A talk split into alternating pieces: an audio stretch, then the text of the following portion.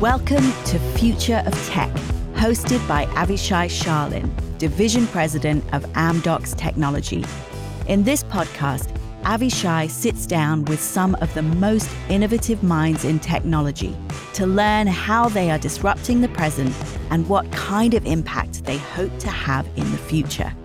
From the machine learning programs that are solving some of the world's biggest problems to what AI can do to help fight biological bottlenecks in human thinking, no topic is off limits.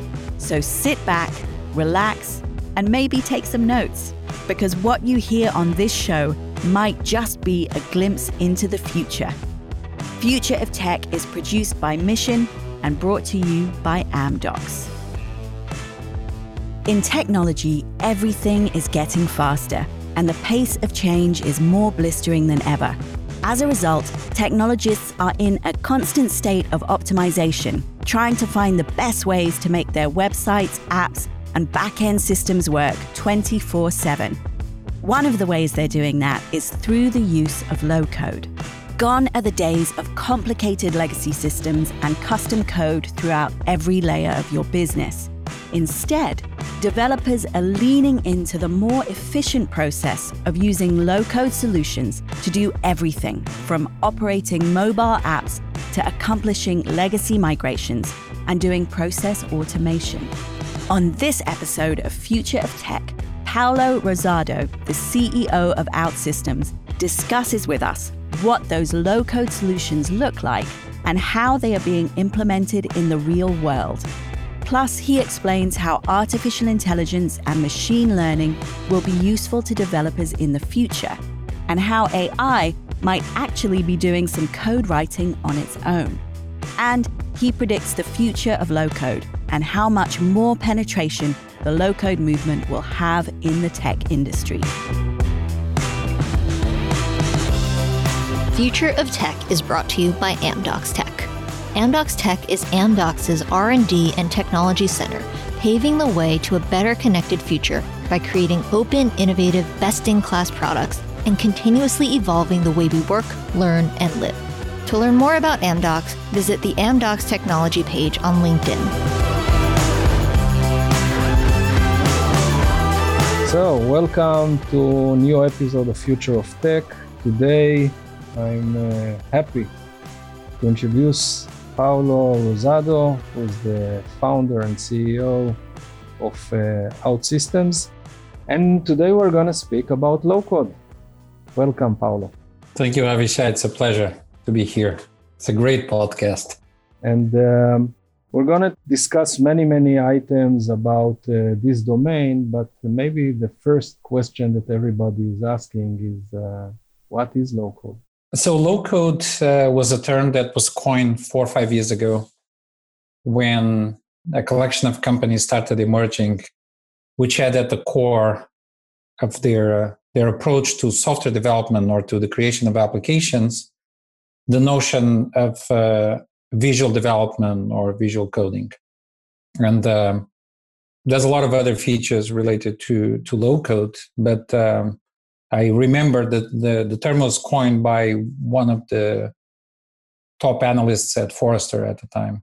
And uh, I remember going with him through discussions on whether the, the term should be rapid application development and deployment RAD2 or uh, we should use uh, uh, something that that would give the notion that there is uh, very little code. We discussed the why not no code versus low code and, and the likes. And then he, he selected low code, and the, the first wave came out, and then later on, that's how the and the rest is history. Yeah, exactly. So walk me through the, the basics. So the concept is what? To develop faster. The concept is to uh, not develop at all. Just uh, think about what you want and suddenly the code appears or what is it? It's like a... So the concept is not, uh, it's, it's not rocket science uh, in its, uh, in, when you think about it conceptually, right? So if you, if you look into what you need to do to do a particular application, for instance, for the enterprise, let's imagine a portal. You'd need to define the, the user interface. You need to define the, the back office, the logic. probably there's a repository involved. There's some integrations, data that you need to to access to fulfill the screens and whatever. So there's a lot of components into into this type of, uh, of applications. What um, the approach here is uh, from the approach is is to take a particular type of domain and fundamentally instead of doing that with uh, lower abstractions like languages like uh, java or javascript or c sharp and, and and dialects or frameworks on top of that you kind of put everything together and you raise the abstraction of that language and you put you you fundamentally create a, a higher well, what, what, what, used to be called in theoretical computer science uh, domain specific languages, you actually raise the abstraction of the language up to a point where the, the elements that you're manipulating are now much higher level. And so now you have a screen as a concept instead of having like a variable or an expression or whatever. You still have those. But uh, you basically raise the, the, the abstraction of the concepts. And by doing that, you have much less objects to manipulate much less objects to compose. And, but in fact, what you're doing is you're, you're selecting a bunch of things and you're creating a specific language to address uh, a set of problems, which is called domain. There's a trade-off into this. You, you can actually see these as a as almost like a spectrum. And then the problem is that as you as you raise the abstraction of the language, where the language becomes easier and easier, and so in, in terms of visual development, you start doing what what used to take uh, uh, many lines of code you start doing with three clicks or four clicks. Uh, the the trade-off is that you do less. That there's there's very little power. The power decreases as you raise the abstraction. And and that is the fundamental trade-off uh, that these uh, these type of platforms need to play. Clear but the benefits would be i move much faster correct in terms of the the brain dead benefits and and what the, the main reason is, is, is fundamentally that you build very quickly. And the, also the cognitive load of entering these type of platforms is, very, is, is lower. And so you need a lot of no code, the no code movement, which got, got, got coined around very simple tools that are supposedly approachable or manipulatable by, by, by people that are inside business departments. That's very similar to what happened with a lot of other tool sets like Microsoft Access or Lotus Notes in the past. There's no difference really from that type of approach to, to this type of approach, but now these tools happen to run on, on the cloud. Yeah. And in your vision, do you see this as a step forward in terms of technology or the technology? So is this something that will take us forward because it's easier to do things? Or, as you said, in some cases blocks us from doing exactly the, the things that we need? Oh, I think uh, I think it's inevitable that these type of platforms will tend to become a large percentage, if not the majority, of all software development, especially inside the enterprise. They started, the, the idea was to be able to build something faster. But what's happening is that um, we at OutSystems, we, we we strive a lot to get to these uh, to these other attributes that are important it's this notion of not only building it fast but uh, when you go very very fast uh, platforms like this allow you to put some guardrails especially for instance in terms of scalability or security. And so if you design the platform correctly with the right set of abstractions you can abstract things that usually would be called commodities or you want them to be there all the time like a like some some form of security security feature. It needs to be there in the platform whenever you develop code you don't want to inject or you don't want to to to, to create that particular pattern that creates a vulnerability. And so what we do for instance and, and, and it's similar to, to other platforms is that by raising the abstraction you remove the capability of creating an anti-pattern from uh, a particular uh, developer. And therefore in, sp- in spite the developer might know something about security it doesn't need to it doesn't need to worry about the fact that inadvertently he has put some form of, uh, uh of anti-patterns there that either kill scalability or kill security or kill um, maintainability or other type of abilities that are usually part of the non-functional requirements of the apps that you're building. And then I think the bigger problem of all uh, that we're dealing today with the development of software is actually the, the faster, the, the constant faster pace of aging and uh, of aging of software. Software is, is now aging faster than ever, which basically means that you create legacy at, at a faster pace that you've ever done in the past. And there's four, five, six reasons. Actually, there's about five reasons, five main reasons why create legacy. But uh, one of them is knowledge transfer. Is developers change and you you lose you lose uh, you, you, get orphan code and no ma- uh, manuals are no longer uh, fancy and whatever. You cannot understand the code that was there. And uh, and if you keep on accumulating backlog and you need to do a lot of changes which happen today with a with a lot of uh, applications because their constant software is constantly shifting the technologies that you're using underneath support these things are, are changing. It used to be cool to do things in java then three years ago, we started seeing a rise in Node.js and JavaScript as the language for, for the cloud.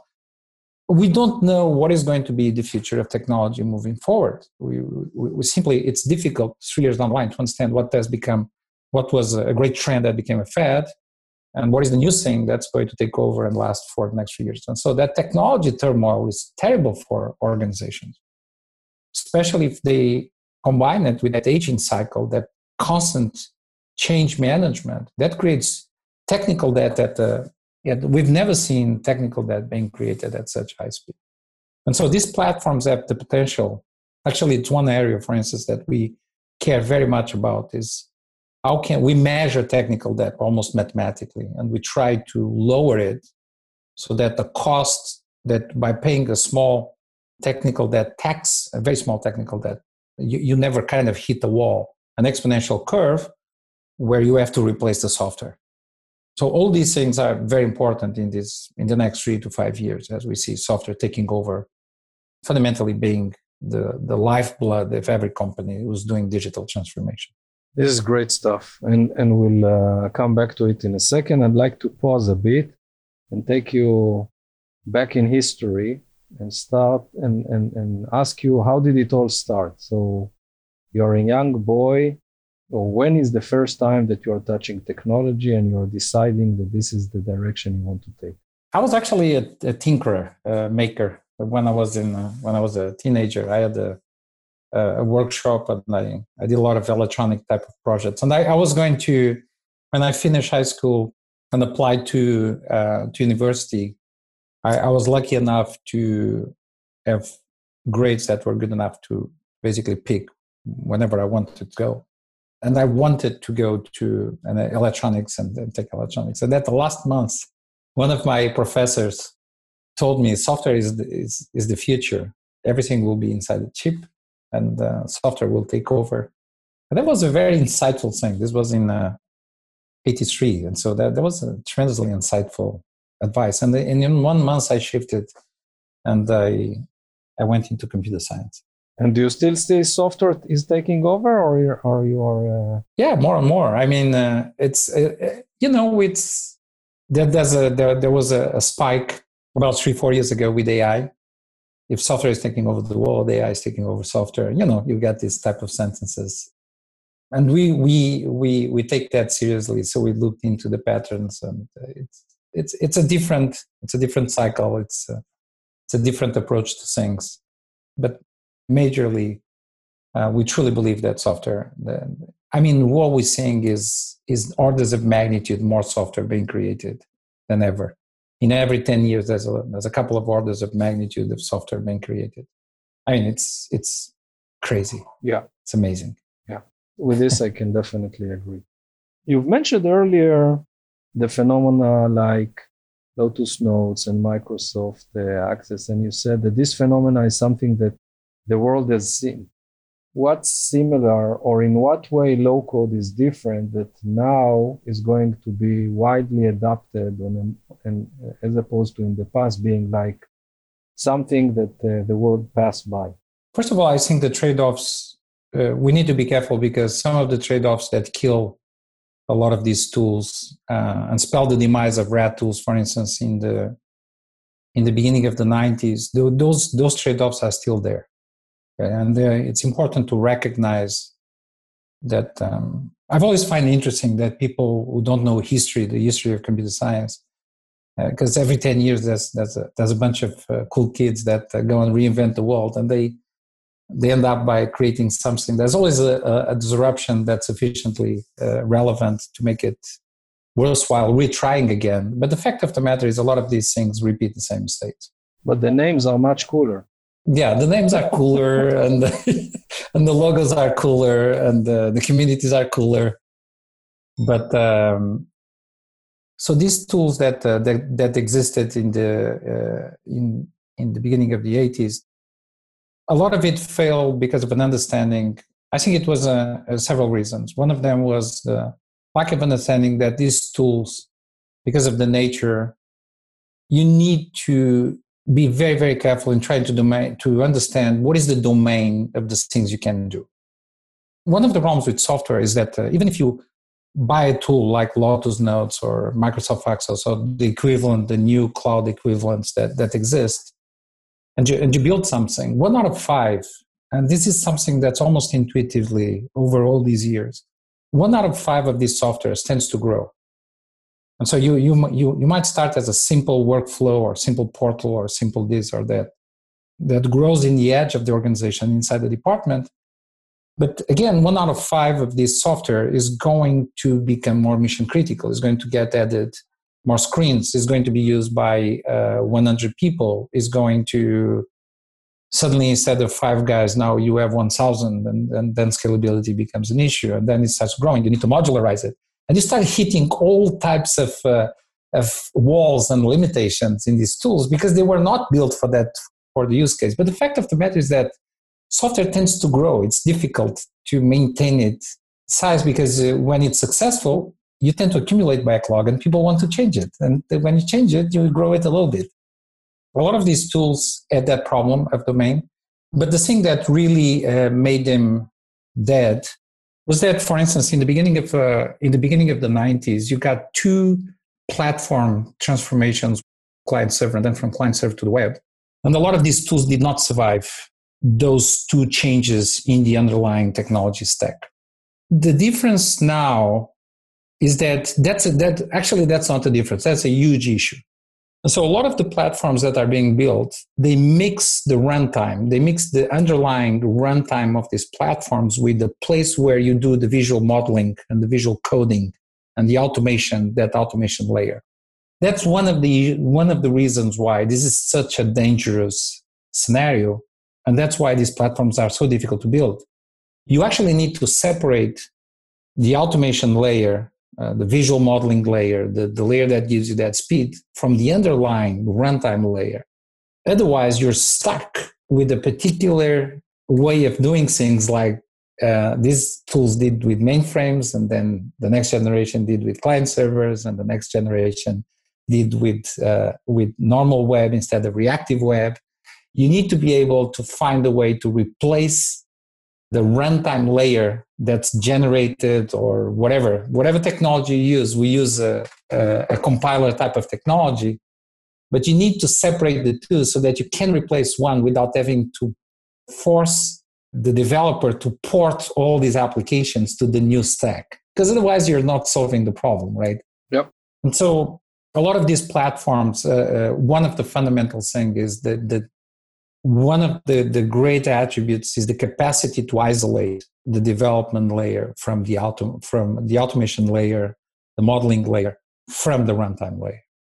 And that, for instance, for all OutSystems, we took that approach. It allows us to port our customers five times to different stacks as technology evolved without having them to write, rewrite these applications. And the applications became better, they became more performant, as we we gave them more and more stuff they suddenly migrated to the cloud with them them having to make a change. But that's because we did that division. Now that's that's tough to build. It's tough to build products like that but the payoff is very good. So maybe it's a good segue to uh, for you giving us few examples of projects of uh, either customers or use cases using low code give me some examples so people can understand, you know, uh, about where to use low code on on uh, maybe few uh, few few samples from the history of the company. So uh, today we have thousands of uh, of customers and uh, installations, and, and we have more than 22 industries. So over the years, we saw tens of thousands of projects. So what I'm going to give you is is is kind of statistically relevant clusters uh, of things that are interesting. There's typically there's three macro areas where software is developed internally. First one, and one that uh, that's relatively recent, is uh, customer experience transformation. And so these are customers that want to rebuild the way they talk with their partners or their customers. And uh, while before they probably had like a, a customer portal or something that that's it, now they want to rebuild that according to modern technologies like reactive web components and things like that, as well as put a mobile and have a chatbot and and, and fundamentally having a, an approach to a journey of the customer instead of basically going about it with a particular technology or a touch point. So uh, this is one this is probably the fastest rising area for us today is um, is portals, mobile apps, and uh, PWAs, progressive web apps that are being used to fundamentally develop kind of once, but but look at the journey of the customer as a, as a whole. The other area, which is uh, which which is probably the preferred area for a lot of low code, no code uh, tools, is um, is process automation or business optimization. And so you is fundamentally, and the use case here is uh, is you have system of records or, or cloud uh, providers that export APIs, and and because these systems are uh, are very difficult to parameterize, this is not like uh, the old days of SAP where you could go to the SAP and hack it from uh, top to bottom. In cloud products, products in the cloud are uh, have very low parameterization levels. And so they leave a lot of holes in terms of the final solutions when you look into a internal platform. And so here uh, we do very large number of mid to large applications that are typically composite that integrate on average uh, a customer of ours integrates with 30 plus systems in the back office so a lot of these systems that are being built are basically extensions of system of records and they either put rebuild experience of the employee or whomever is the user or they they suck in data that's sitting around at the edge usually in excel spreadsheets or or other types of forms and centralize it immediately so that it becomes uh, governed uh, it becomes part of the data lakes it becomes so it's a process of uh, of fundamentally automating, formalizing processes that are appearing between the gaps of these systems into applications. And a lot of workflow tool sets are used here also. There was a movement when the low code category appeared. As some of the business process management players, which were kind of seeing the dead end, uh, uh, the end of, um, of a process centric approach, they relaunched themselves as low code and so today low code encompasses a lot of these uh, bpm tools um, and so workflows are also part of this but uh, uh, composite apps uh, portals the third area where we think where it's it's relatively new but uh, we we're probably the only one playing in that particular use case is massive legacy migrations we're talking, uh, and there's two kinds of legacy migrations. One is of uh, uh, tactical platforms like Lotus Notes or uh, uh, platforms, uh, workflow platforms that were used to build high volume, low complexity type of systems or apps, workflows, and the likes.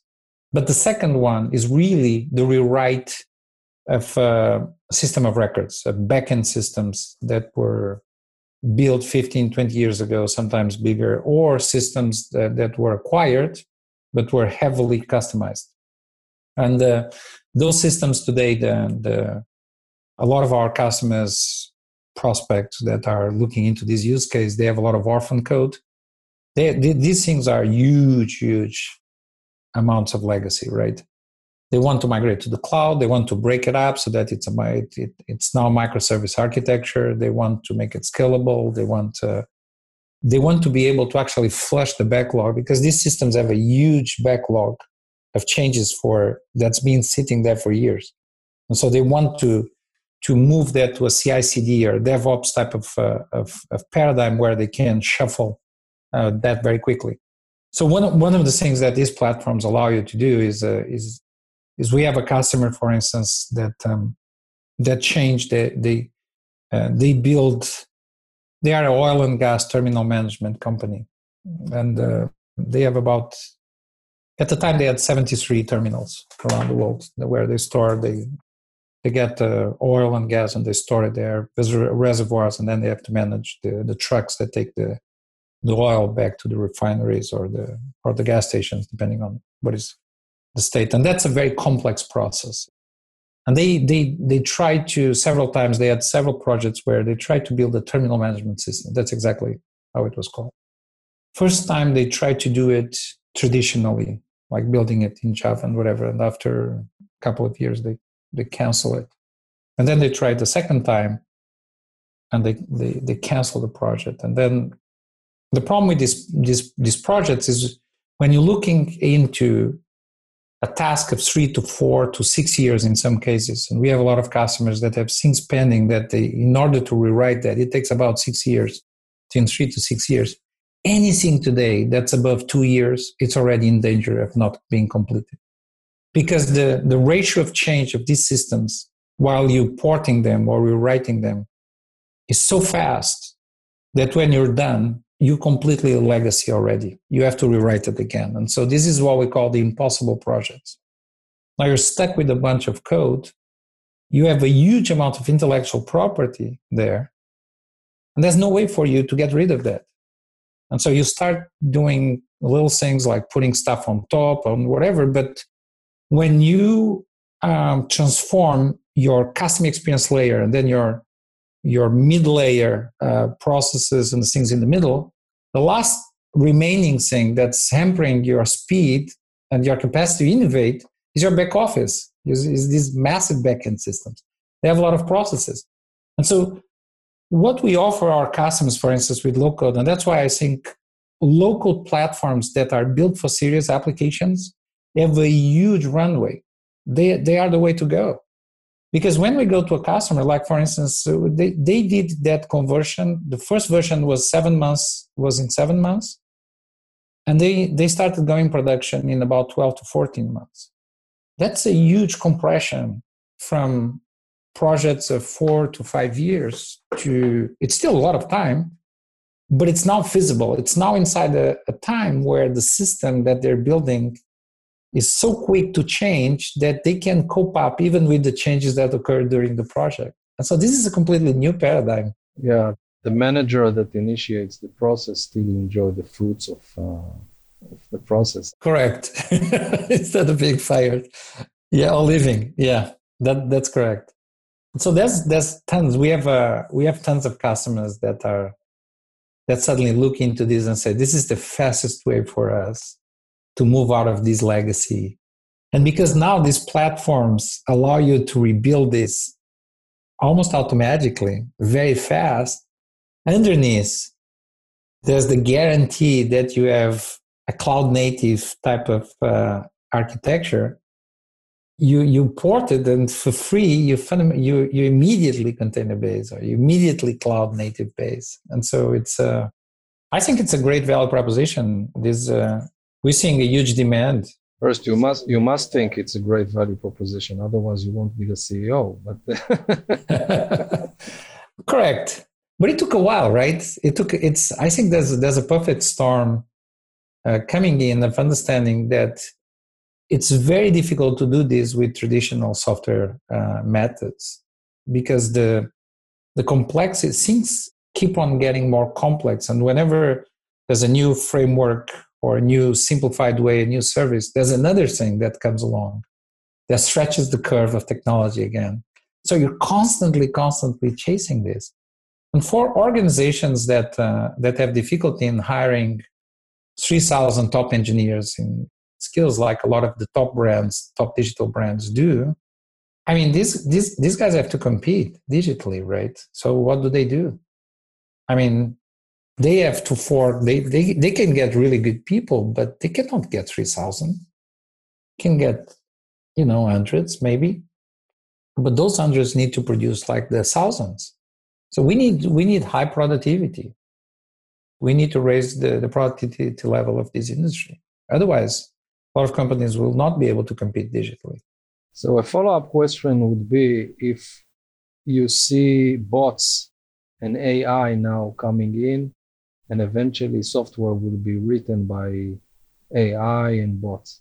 We looked into the future about four years ago uh, around that, and we, we, we set it up one of uh, the top 10 centers of uh, of research in AI and machine learning for uh, for for the domain of software development. And so we we wanted to understand what what does it take for what are the limitations of the technology and the likes. And if you if you think far enough, it's it's very easy to go into this topic uh, uh, futures where software writes itself and, and, and things like that.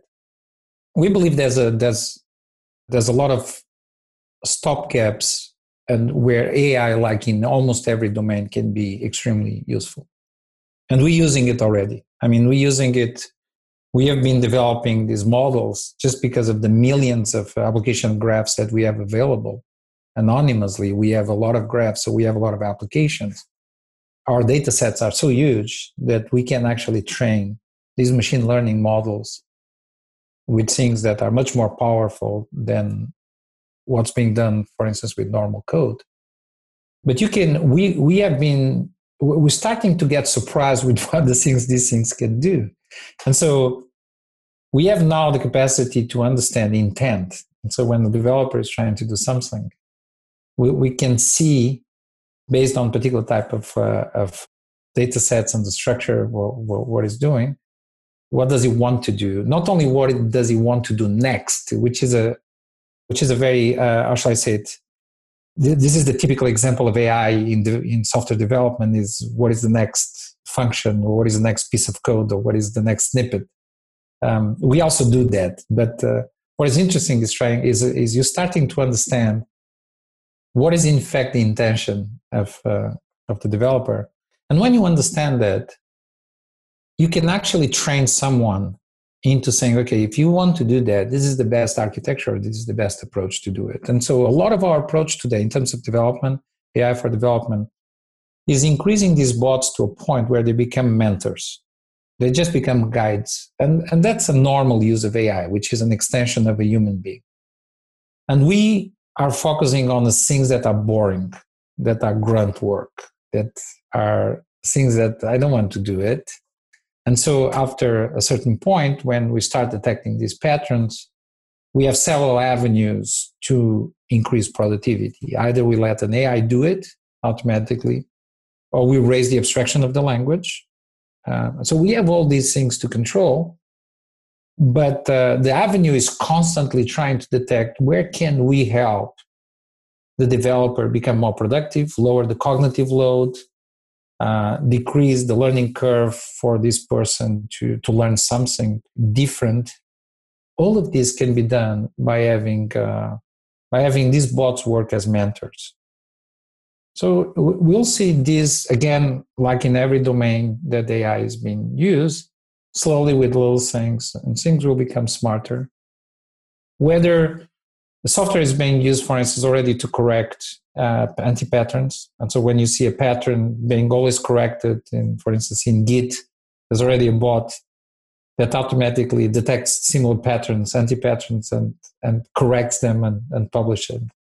And so you get stuff like that, like uh, projects like that already uh, running. And so the amount of stuff where you can have AI augment the continuous integration, continuous delivery, DevOps, the development, the business analysis, the creation of stories, all of these areas, you can augment them, not as a big bang, but here and there with AI, and things will get better and better and better. And these type of platforms are very well positioned to be able to integrate them because the because we control the the the stack in a way we we control the scope of the apps inside the domain. And so we can do marvelous things with it. We we our bots are very smart. Do you see a future for enterprise using several low code platforms? I think that that will happen. If not only because companies will will try to get the best possible uh, platform for the, the job I mean, we we are probably the most general purpose platform that exists in the market, but a lot of our our competitors are very narrow. They narrow the, the domain to do a particular type of use case fairly well. The moment you start narrowing the domain, that this is an interesting aspect. And If you narrow, narrow, narrow, you become a SaaS. It's very difficult to distinguish a SaaS with a back office to parameterize from a very narrow low code platform that's completely verticalized for something. And we have several uh, no code, so called no code platforms that I've actually SaaS. They became software as a service uh, uh, companies. At least those will be available. We'll continue to to see a lot of that, and and I think I think a lot of no code tools are very insidious. Uh, some platforms are very easy to get in, so they they they take up the edge of the organization but then they they they have problems of continuing to grow. The, the applications tend to be very small hit that wall that i described. These are usually in our experience something that decreases the the importance of this platform. So you need another one for other use cases. So i think yeah there will be there will be several. What about security? Is this uh, an aspect that uh, if I'm using uh, low code, I should worry about, or is something that you take care of, or it's you know somewhere over the mountains?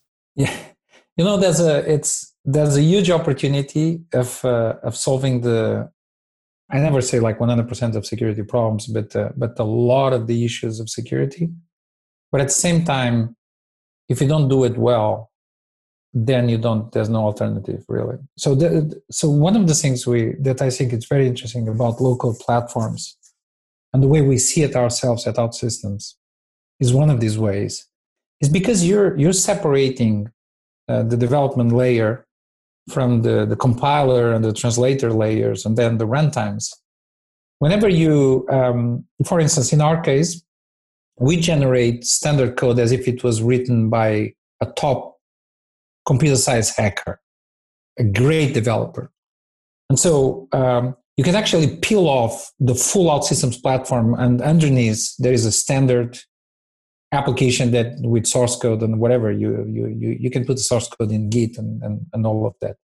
So a lot of our customers, what they do is because they like that because now they can run their code swiping tools, for instance, uh, on top of the code that we generate and we've had we welcome that because we've had um, we've had some uh, some customers that have such tight security practices that they run white hat processes, penetration, pen tests, and uh, and vulnerability testing in such a, a sophisticated way. And they give it, then they send us like there was one customer, a particular one that I remember, send us a report with 80 non-compliances. Um, so when we, we went through those 80 non-compliances, and 76 was were false positives, which are good indications because if our code is indicating that's a false positive, we probably need to generate it differently. And so that's what we did. But the other four were real, they were not big vulnerabilities, but they were vulnerabilities. And those guys had caught those. So what we did is we issue a patch for the platform the customer fundamentally republish the platform so everything gets retranslated and recompiled and whatever then they run the pen test and they got zero non-compliances. So without writing the app these customers just by trusting that the vendor has sufficient number of customers and sufficient number of pen tests being done that statistically the type of offer that it provides is going to be an offer that's highly secure. And so these platforms like the OutSystems one can be uh, built as, as the most secure things that you can run on, just because of the nature of the fact that uh, the detection is a crowd detection. but the process of correction is in one place, just a platform. You don't need to change all the apps. So our customers today that uh, that have uh, that are smaller companies, mid-market companies, they have security grades of uh, the top financial institutions because those ones are the ones that give us the benchmark for the security level of our platform. Now, walk me through the following scenario. I'm a CIO or a CEO or just listen to this podcast. I was very impressed from uh, this low code uh, phenomena and I want to uh, play with it a bit, and I want to understand what do I need to do in order to uh, to start. So, what are the first steps? The first steps. Well, usually what uh, what our customers do is that the CIOs they they get they go to to our website and uh, or they they download some of the third party uh, content that exists a lot on the on the internet and they try to understand exactly what these things are. The, who are the players? What are the differentiators, and, and so forth. Typically, what we have is we have a, a, a tremendous amount of uh, enterprise architects, central ITs, senior developers coming and evaluating this type of technology because one of the things that they and they do it very and they do it well that you have to do that one of the things that um, someone who's using a platform like this strategically they're going to be using this for the next years, right? And they want to make sure that the process of evolving the platform so that the platform doesn't get stuck in time is very, very important. And so they want to evaluate that. So the, the, the level of evaluations on architecture, express, especially expressiveness of the no-code portion of the platform, very, very important.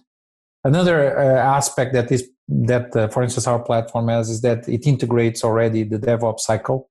It's very, very important that you that you support in a way you support DevOps, so that it's not only fast to build, but it's fast also to change because everything is an exercise in change anyway. And so all of these, uh, you can try it. We have a free version uh, online. It's very easy to set up a trial, but uh, usually it's a combination of trying to do something very difficult and seeing where where is the limit of these platforms. And we usually nail it. So. Okay. Now you've mentioned 22 different industries but probably you're also working with different uh, companies around the globe. Is there a different behavior when it comes to uh, low code and culture? No not really. I think the, the i think the world has globalized itself to a point where we see companies that are that that are adopting low code are typically fast.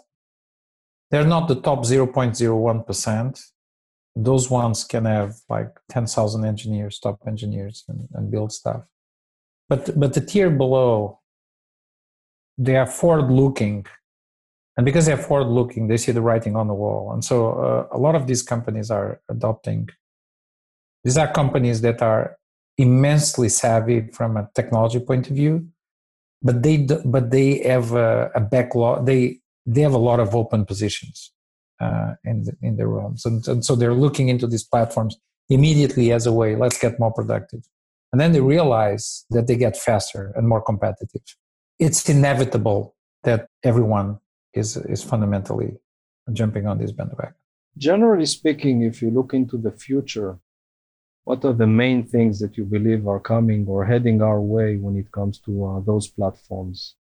What are the new directions that we should uh, look for?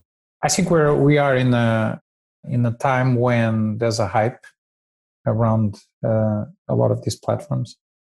So we're going going to go through we're going to go through a shroud uh, of uh, when people start realizing there's a trade off uh, for uh, uh, there's a trade off for these platforms, and that trade off. So th- these are not some of these platforms are not silver bullets. At the same time, I think there's a huge opportunity if you look into the problem correctly, not just from a narrow point of view, like, uh, oh, I'm going to build workflows with low code, or I'm going to build like uh, little tools for the departments and whatever but you look into it from a, a serious piece of your arsenal that you're using into your software development strategy. And uh, and you can and and you integrate these platforms together with other things that you're doing with other tools with other tool sets and, and that are appropriate. This is a tremendous booster for for a lot of uh, use cases. And so we're betting uh, i mean this is uh, that's where we're investing uh, a lot in the in the next phase of what uh, we believe our platform need to be. In the next three years this is going to be very different. We believe the market is going to be very different than the one that exists today. And we're already betting on the next wave. But these platforms will continue to go up there's too much software to be built too little there's no time and not enough resources. And so it's uh, these platforms are are here to stay and to and to grow. And and and bigger companies like ours take advantage of the fact that we have uh, we have been around we have uh, a lot of knowledge. We can use that knowledge for instance to to build this uh, to improve our ai capabilities. But not only that is we know what are the pitfalls of these things. We've done a lot of errors. We correct them. So this next wave will go through those errors. They will customers will be disappointed and uh, and so it's um it's a bright future because more customers more enterprises will become software developers than ever. There's almost there's a reason why developers are now at the center of the world in, in technology. And that's because everyone is becoming a cloud software developer. And they need to build their own software. And this has never happened at, at such a rate Well, I'd like to, uh, to end up with a personal question. We've, we've asked you earlier about the uh, decision to go into technology and software. So, a few years after you took that decision, are you happy today? Are you satisfied from the decision you've made? Absolutely. I was very lucky. I've been very, very lucky because uh, I've always liked liked to work with uh, with people that that innovate, with smart people, and uh, I I've been very lucky because I've worked with with some of the smartest people that I in the world that I know, not only at school but also at, at OutSystems and uh, at my previous companies. I think that um, I mean technology can be uh, in in a way it poses a, a puzzle. It forces you as a CEO to look a little bit into the future, but then to create a path towards execution. And it changes. It's always at the front at the front of the change ratio. I mean, the, the, these technologies, this area, and you know it, Avishai, it's uh, this sector is the one that changes the most faster, and always first, and then all the other sectors kind of follow. And to, and today, I feel very grateful because uh, just yesterday I was I was talking with the CIO of one of the largest 30 companies in the world, and the type of stuff that I learned in that one hour. Uh, they are a customer of ours. We're discussing how can how can we use uh, OutSystems more and the likes. But he was telling me about things that he, that he's planning to do that I've never thought about, that I would never dream, and that already gave me a good buzz for the day. It's this type of uh, is seeing the customers doing amazing things and uh, learning and uh, together. It's been a good life definitely. Good professional life good personal life also. Great.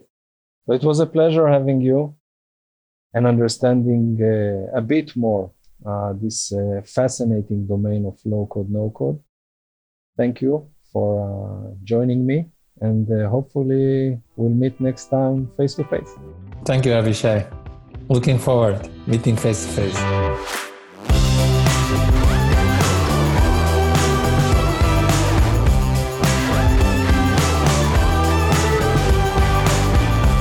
Thanks for listening to Future of Tech. If you like what you heard and want more, make sure to subscribe on Apple Podcasts or your favorite podcast app. And if you have any comments or questions, feel free to write to our host, Avishai Sharlin, directly on LinkedIn.